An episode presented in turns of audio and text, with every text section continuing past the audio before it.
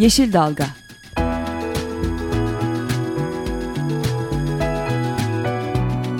Çevre mücadeleleri üzerine.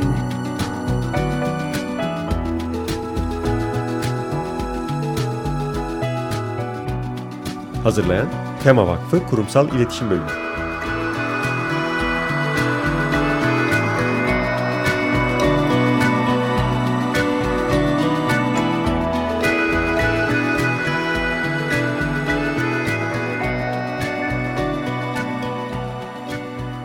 Merhabalar. Tema Vakfı tarafından hazırlanıp sunulan bir Yeşil Dalga programında da sizlerle birlikteyiz. Ben Esra Yazıcı Gökmen. Ben Özgül Erdemli Mutlu.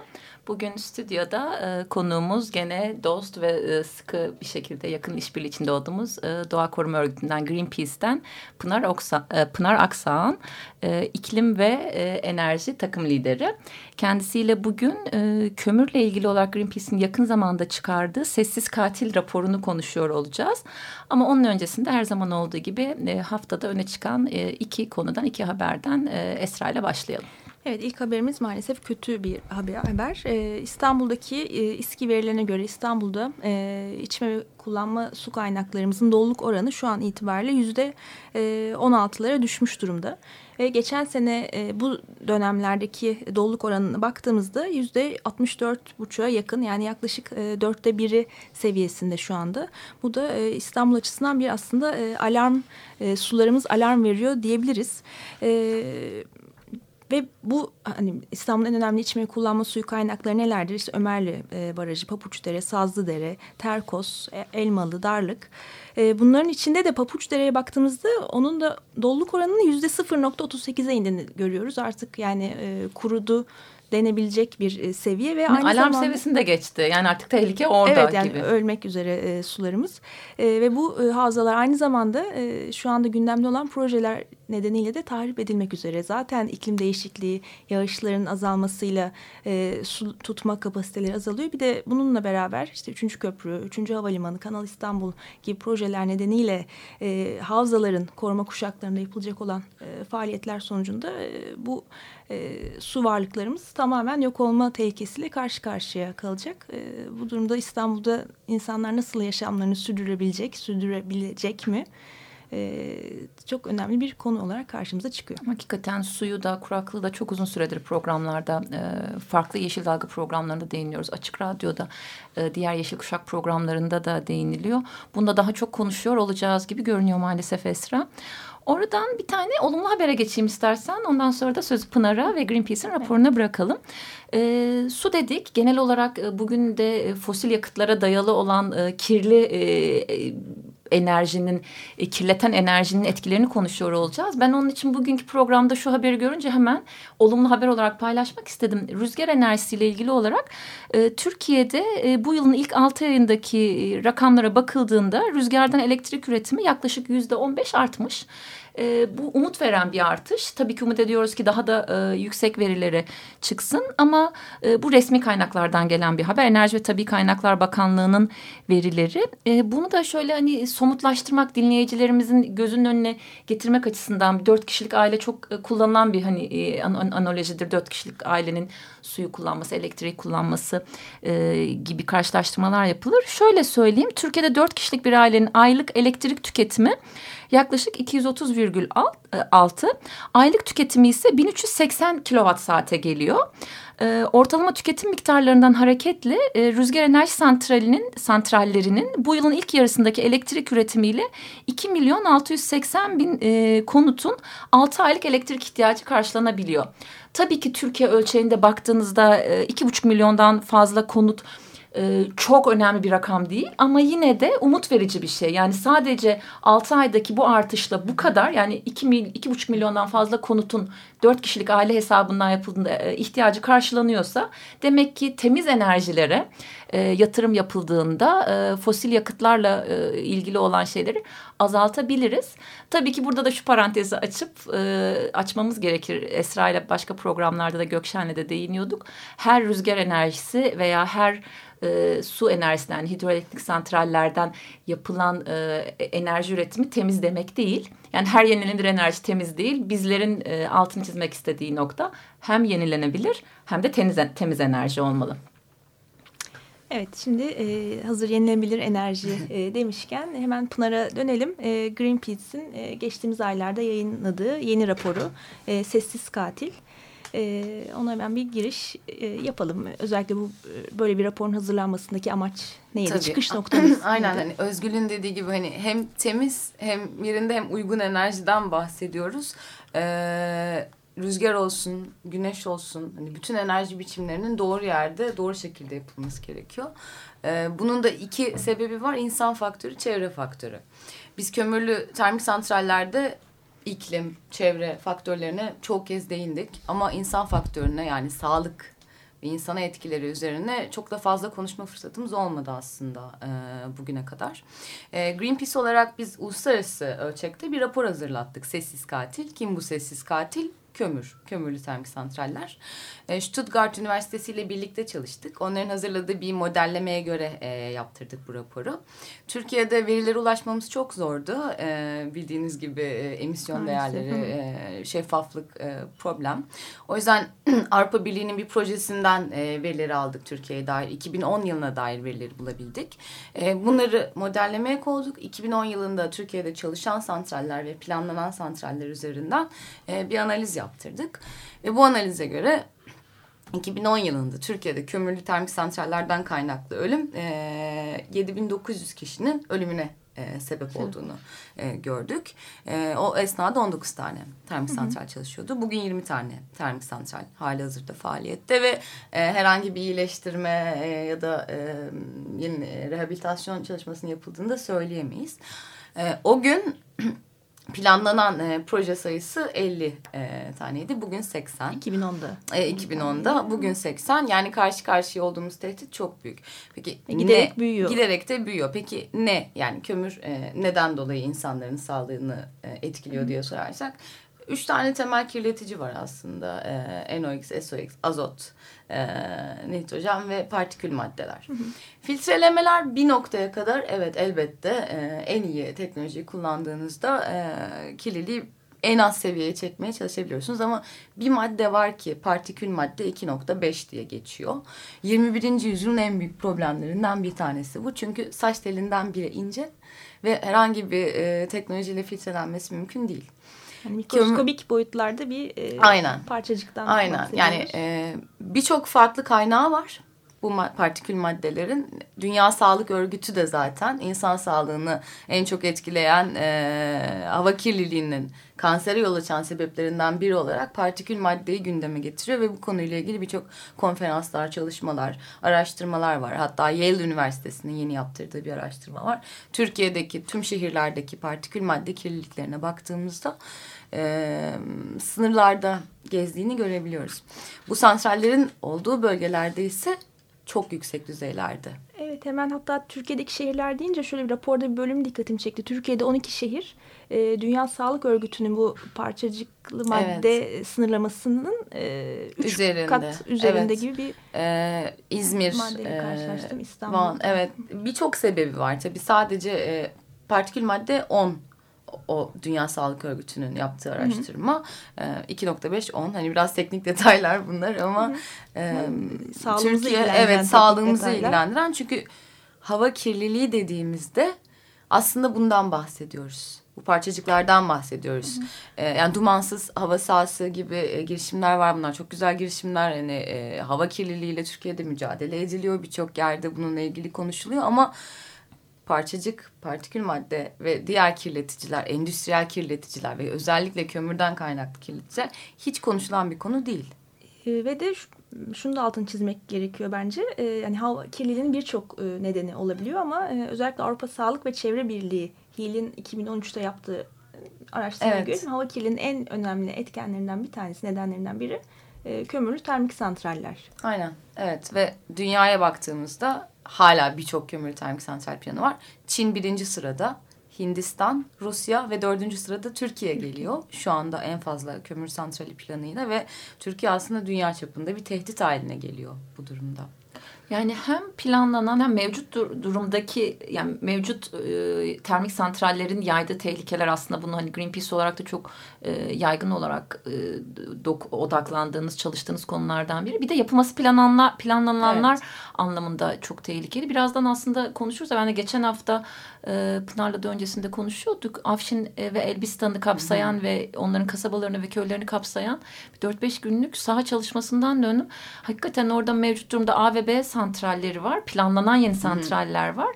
Mevcut santrallerin, köylerin ve kasabaların dibinde olması bir kere en dehşet verici nokta. Demin sen hani Esra Türkiye'deki durumdan bahsetti. Genel sizin raporda değindiğiniz insan sağlığı boyutundan baktığınızda bile sadece hani çevre sağlığını, ürün sağlığını, hayvan sağlığını bırakalım.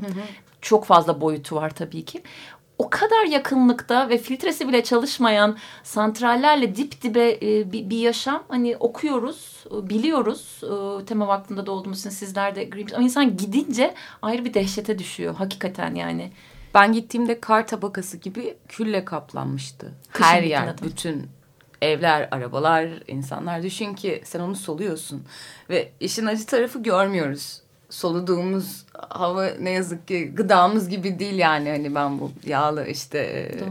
Ama onu soluyoruz ve o kül bütün o şehri, kasabayı kaplayan kül akciğerleri de kaplıyor aslında. Ve ne kadar küçük o kadar tehlikeli. Aynen. Ve o bilmiyorum sen konuştun mu oraya gittiğinde insanlar çok ciddi koa, astım, akciğer kanseri yüksek ama ne yazık ki Türkiye'de bunların takibi artı verilerin paylaşımı düzgün yapılmadığı için biz analizleri yapamıyoruz. Onun için yurt dışındaki bir takım raporlara dayanmışsınız. Ona o köy kahvesinde ben yalnız gitmedim. Tabii bizim oradaki temsilcilerimiz ve Karaman temsilcimizle Konya Karapınar'da da planlananları konuşuyorduk. Türkiye'de önümüzdeki süreçte planlanan maalesef çok büyük başka bir termik santralde. Orası için düşünülüyor. Oradaki temsilcimiz bizim merkezden ben ve sahadaki temsilci ve gönüllü sorumlularımızla köyleri ziyaret ettik. Hakikaten dediğin şey bize bir kere kışın gelin dediler. Senin dediğin gibi hani karın üstüne onu görmek çok etkili diye. Ertesi gün kış değil işte geçen hafta oradaydık. Ertesi gün rüzgarın yönünden yani çalışırken termik santral bizim olduğumuz kahveye rüzgar o tarafa doğru gelmeye başladı ve arabamızın üstü görülür bir şekilde kaplandı ama zaten bu demin Pınar'ın da senin bahsettiğin bu görünen kadarı ama o teknik konulara giriyoruz dedin ama hani bizim gözümüzle göremeyeceğimiz o minnacık parçacıkların akciğerlere, kalp hastalıkları o kadar şeyler anlattılar ki hani dinlemeye insanın hani gücü yetmiyor. Yani 38 yaşında annesini kaybeden bir genç arkadaş. Bir kahvede başka bir beyle tanıştık. Ailedeki bütün erkekleri kanserden ve kaybetmiş. Bir kısmı orada çalışan, bir kısmı da normal sadece köyde olduğu için, maruz kaldığı için. Babası, dayısı ve amcası. Evet. Ben sana şöyle bir veri söyleyeyim. Bu araştırma yine 2010 yılında kömürlü termik santrallerden kaynaklanan can kayıpları, bahsettiğin hastalıklara dayalı olarak trafik kazalarının 2 katı. Aslında ciddi bir tehlikeden bahsediyoruz orada. Aynen senin de söylediğin gibi. Ve biz sanıyoruz ki sadece orada bu yaşanıyor. O rüzgarlar olsun işte bunlar uçucu maddeler çünkü yani dört bir tarafına yayılıyorlar. Yani hatta sınırları aşıyorlar. Afşin Elbistan Avrupa'nın en kirletici santrali. Sonrasında da Soma geliyor. Yani Türkiye bir şey yok artık. Yani son Soma'dakini görüyorsun Afşin Elbistan'ı. Yani, hakikaten her aşaması ölüm saçıyor. Yani hem o madenin çıkartılma aşaması, ardından işte termik santralde yakılma aşaması. Ardından aslında hani bu raporun şu anda dışına çıkıyoruz belki ama bir de hani atık küllerinin bertaraf. Hepsi birbirinin bir parçası aslında yani kömür yandığında kül haline geliyor ve uçucu maddeler her yere yayılıyorlar. İşte hatırlarsınız 1980'lerde öncesinde işte doğalgaz Türkiye'de yaygınlaşmadan önce İstanbul'da yaşamıyordum ben ama buraya geldiğimde nefes alamazdım. Çok net hatırlıyorum. O da kömürden kaynaklı aslında yani tüm o kirlilik. Şu anda sadece biz o kadar bariz bir şekilde gözümüzle göremiyoruz. Ama o kirlilik hala duruyor ki eğer bu kadar çok santral hazırlanırsa daha da korkunç boyutlara ulaşacak. O yüzden şu anda yeni bir kampanya başlatıyoruz ve bir çağrımız var onunla birlikte de. Hani şunu bu konuda hani sağlığı etkileyen bir konuda Sağlık Bakanlığı ve ilgili kurumların da artık karar alıcı olması ve insan sağlığının da enerji planlamalarında önemli bir faktör haline gelmesini söylüyoruz. Çünkü bahsettiğimiz ulusal çapta geniş bir tehdit. Hı hı. Tabii sadece Türkiye'de değil, yani raporunuzda da yine bir bölümde yurt dışına örnekler de verilmiş. Evet. Orada da yine çok çarpıcı, işte örneğin Kuzey İtalya'daki akciğer kanserleri normalden 2 kat fazla olduğu gibi, Slovakya'dan, Çin'den ve Çatalazı'da burada maalesef yer alıyor. Zonguldak'ta şu anda çok önemli bir kömürlü çalışan termik santral merkezi halinde. Zonguldak'ta Türkiye'de biz yoğunlaşan bir çalışma yaptık. Oradaki hava kirliliğini hava modellemesi yaptırdık aslında. Mevcut santraller, planlanan santraller, diğer endüstriyel kirlilikler. Zonguldak kırmızı alarm veriyor şu anda hava kirliliği açısından. Bir gün içerisinde insanların maruz kaldığı bu emisyonlar, parçacık maddeler sınır değerlerinin 2 katı. Ve biz bir gün için buna baktık. Hani yıl boyunca buna maruz kaldığınızda etki çok daha yükseliyor ve hala kömürlü santral planları var Zonguldak'ta. Yani burada göz göre göre insanların yaşamlarıyla oynanıyor. O yüzden sessiz katil diyoruz biz. Çünkü bir gün, 2 gün, 3 gün alıyor ama binlerce gün çalıyor insanların hayatından. Tehlike büyük. Yani bundan sonra ne yapacağız? Onu konuşmak lazım, evet. Bunları. Çünkü bir yandan da bir fırsat var. Çünkü yenilenebilir enerji kaynaklarımız gayet yüksek. Evet, raporda da zaten öneriler, hani ne yapılabilir. Öyle güzel bir bölüm de var. Hatta ondan önce belki biraz daha da şeyden konuşabiliriz. Tam olarak bu parçacık maddeler nasıl, hani vücudumuzun nerelerini etkiliyor. Ama isterseniz bir öncesinde kısa bir şarkı arası verelim. Jill Scott Heron'dan The Revolution Will Not Be Televised dinleyelim. Ondan sonra Pınar'la sohbetimiz devam ediyor olacak.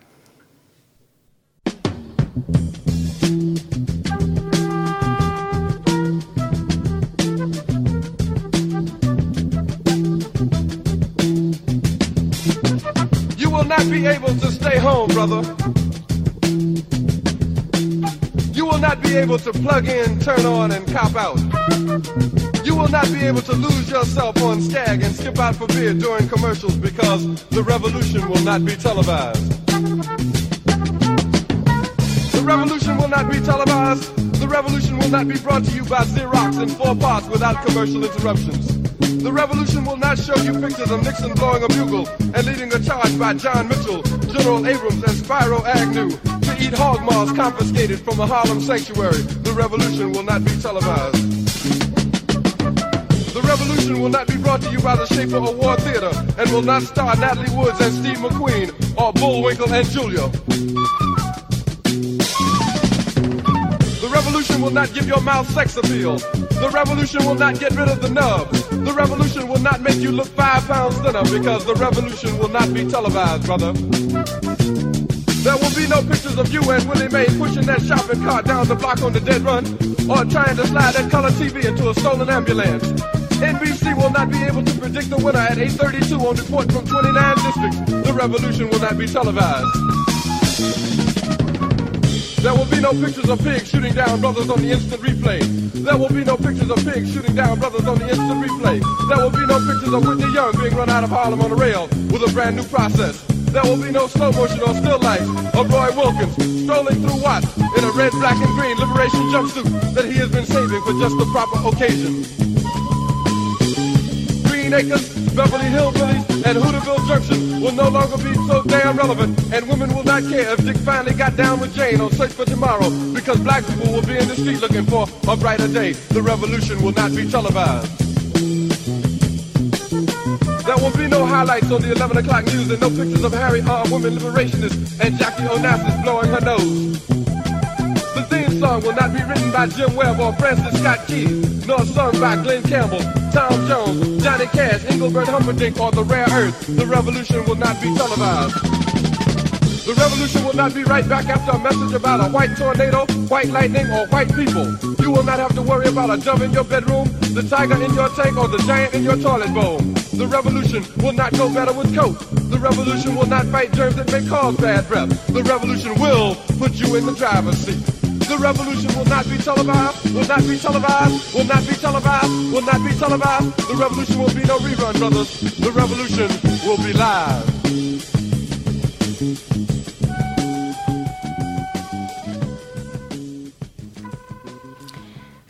Greenpeace Akdeniz'den iklim ve enerji takım lideri Pınar Aksoğan'la yayınımıza devam ediyoruz. Mayıs ayında Greenpeace'in yayınladığı Sessiz Katil raporunu konuşuyoruz.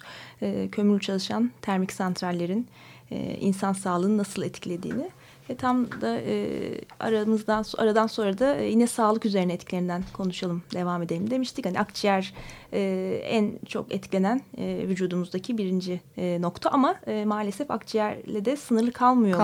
Termik santrallerin neden olduğu, hava kirliliğinin neden olduğu sağlık sorunları. Nasıl yani nasıl şöyle iki tane aslında kitle var en çok etkilenen bunlardan: çocuklar, bebekler ve yaşlılar. Hı hı. Ve birçok, yani vücut anatomisini düşündüğümüzde birçok yerimizi etkiliyor. Üreme sisteminden tutun, kısırlığa sebep olabilir. Erken doğum çok ciddi bir veri, hatta bizim raporumuzda da var. Erken doğumlara, düşüklere, bozuk zihinsel ve gelişim engellerine, azalan üreme kalitesine, kalp krizi, kalp ritmi bozuklukları. Beyne geçelim: felç, IQ azalması, merkezi sinir sistemi hastalıkları. Onun dışında dolaşım sistemini etkiliyor, kan dolaşımını, pıhtılaşma, tansiyon. Aslında hani bugün sağlık, yani temel sağlık sorunları olarak ortaya konulan ve çözüm aranan birçok sağlık probleminin bir yandan da sebebi oluyor bu parçacık maddeler. Akciğer. Ben bahsetmiyorum tekrar. Tabii akciğer kanseri, astım, enfeksiyon, bozulan akciğer fonksiyonları ve akciğerleri yaşlarda zayıf, çocuklarda da daha gelişme sistemi döneminde olduğu için çok ciddi etkileniyorlar. Hı. Yani bugün baktığımızda işte obezite, şeker, tansiyon, bütün bu hastalıklara ortak sebepler bulmaya çalışıyoruz. Tıp dünyasında ya da düşünce liderleri olsun. Oysa ki hava kirliliğine verdiğimiz önem çok az. Ama bu tabloya baktığımızda, bütün insan sağlığına ne kadar zarar verdiğini gördüğümüzde parçacık maddenin de artık gündeme gelmesi ve yetkililerin bu konuda artık çalışmalara başlaması gerekiyor. Türkiye'de bunu ölçen istasyonlar yok ne yazık ki. 2.5. Hı hı. Yani girişimler var. Evet. Girişimler var. İşte bakanlıklarda bazı projeler var. Hava kirliliği ve bu parçacık maddelerin kontrolünü sağlamak üzere.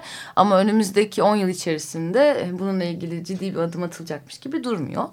Oysa ki 10 yıl kritik bizim için.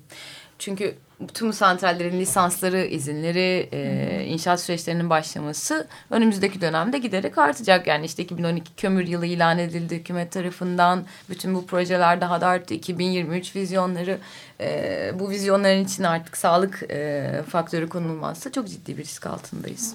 Sizin raporun, bu arada onu da söylemiş olalım, elektronik halini internet sitenizden, Greenpeace'in internet sitesinden hem Türkçesini hem İngilizcesini elde etmek mümkün.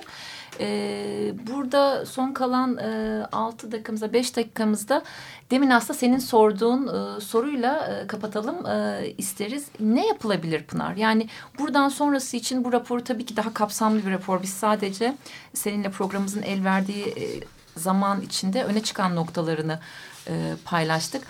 Peki ne yapmamız lazım? Termik santrallerin yerine enerji ihtiyacımızı nasıl karşılayacağız ve insan sağlığını nasıl koruyacağız?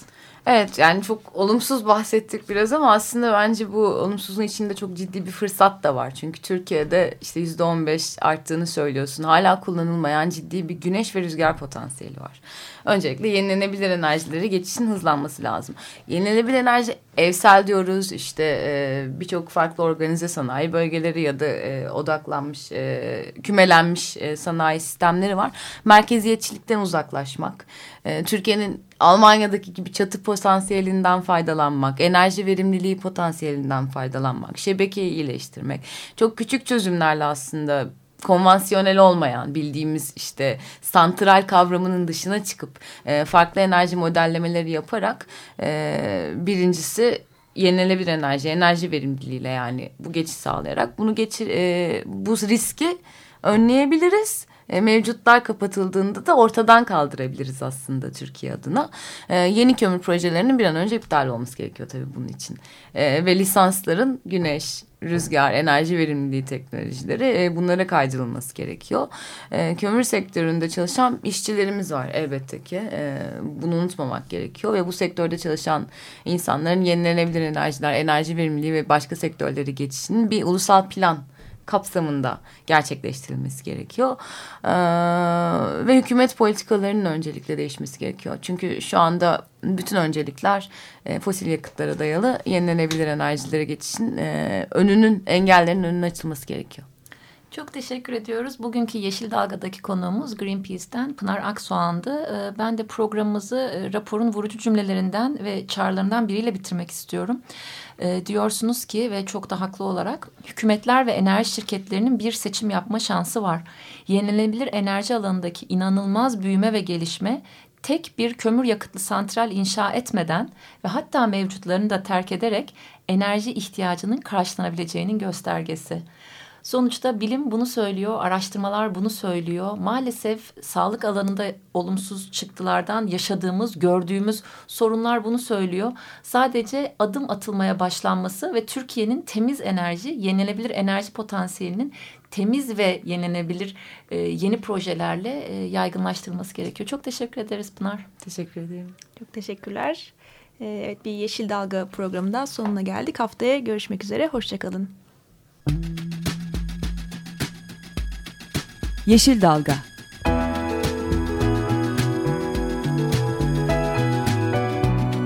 Çevre mücadeleleri üzerine.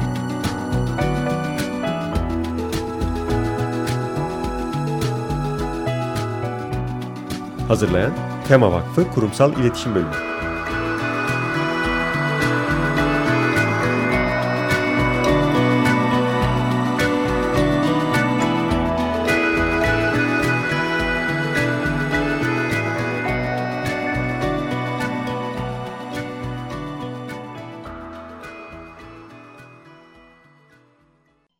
Açık Radyo program destekçisi olun. Bir veya daha fazla programa destek olmak için 212 alan koduyla 343 41 41